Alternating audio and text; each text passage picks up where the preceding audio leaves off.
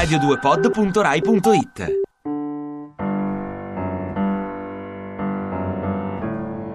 Marinai, profeti e balene. Un programma di Vinicio Capossela a cura di Gerardo Panno. Regia di Andrea Cacciagrano. Le coste di terrori di dentro la balena facevano a me intorno buio spaventoso di Dio l'onda nel sole si muoveva serena portandomi abissato al giudizio doloroso.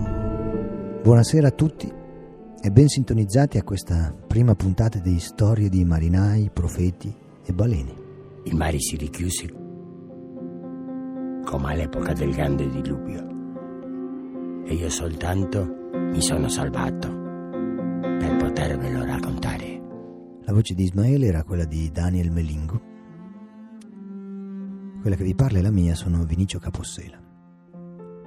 Abbiamo iniziato questo viaggio da dentro il grande mostruoso capitale leviatano che ci ha inghiottiti, in cui siamo finiti, nella sua tiepida oscurità, a cui è facile abituarsi, non ci sono virtù né conoscenza e nemmeno senso del destino. Bisogna uscirne fuori a fatica e colpi di legno, implorare una misericordia che ci porti alla luce, che non ci dia la pace, ma ci restituisca i flutti, ai perigli, alla lotta, a gridare tra i mostri di essere un nessuno, un nessuno da niente però, assetato di conoscenze e di avventura. C'è un momento in cui l'acqua ti arriva alla gola. Allora, per non annegare, devi costruirti una barca, attrezzare qualcosa per restare a galla, armare una specie di arca, come Noè, e mettere in salvo tutta la specie che vuoi ti sopravviva. Intanto l'acqua intorno è sempre più torbida, chiassosa, volgare, continua a crescere, ma tu devi salvare te stesso e quello che ami. Gli Aedi che cantarono la storia, gli esseri fuori misura, le balene, i ciclopi, gli eroi. Ulisse Odisseo, l'ultimo degli eroi, il più prossimo agli uomini, che non volle diventare né maiale né immortale. Da allora è venuto il tempo in cui le storie accadono e basta. Su di noi resta l'ombra lunga che hanno lasciato nel racconto. Piero Boitani ha scritto un libro che si intitola L'ombra di Ulisse. L'abbiamo in linea questa sera per farci arrivare la sua viva voce tra lo sciabordio delle onde radiofoniche.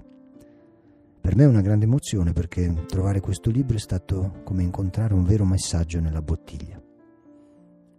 Professor Boitani, che cos'è per lei l'ombra di Ulisse? Eh, sono tante le ombre di Ulisse che ci arrivano, ci arriva, ci arriva quella dell'Ulisse di Omero naturalmente che rimane nel nostro, nella nostra mente, nella memoria, nel cuore, ci arriva quella di Dante che anche quella è determinante a partire, a partire dal 300 e poi soprattutto in età moderna, insomma dagli esploratori in poi. E poi certo rimane quella di, di, di Joyce che è è il nostro Ulisse quotidiano, per così dire, urbano, quotidiano, ebreo, dublinese, tutto quello che vogliamo.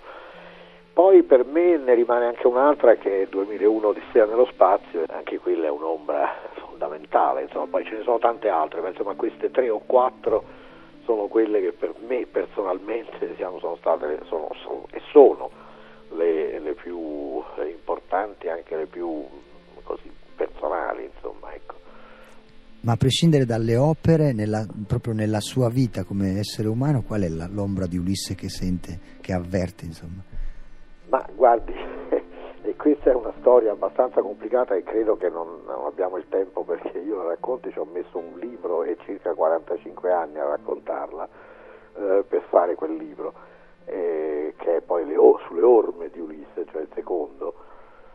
Eh, io eh, arrivato a un certo momento nella mia vita ho capito che Ulisse era parte della mia storia, forse ero io o io cercavo di essere lui, insomma io continuavo a incontrarlo, continuo a incontrarlo eh, sempre, dovunque io vada, in qualunque parte del mondo, quindi eh, è un'esperienza del tutto, come dire, eh, di, di, vita, non soltanto di, di, di studio, di critica, di ricerca e via di seguito.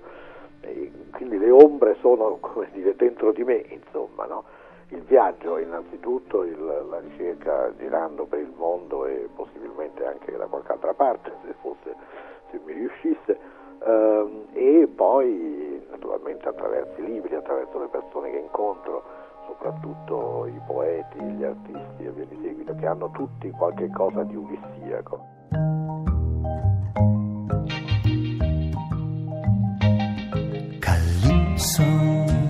Marinai, profeti e balene.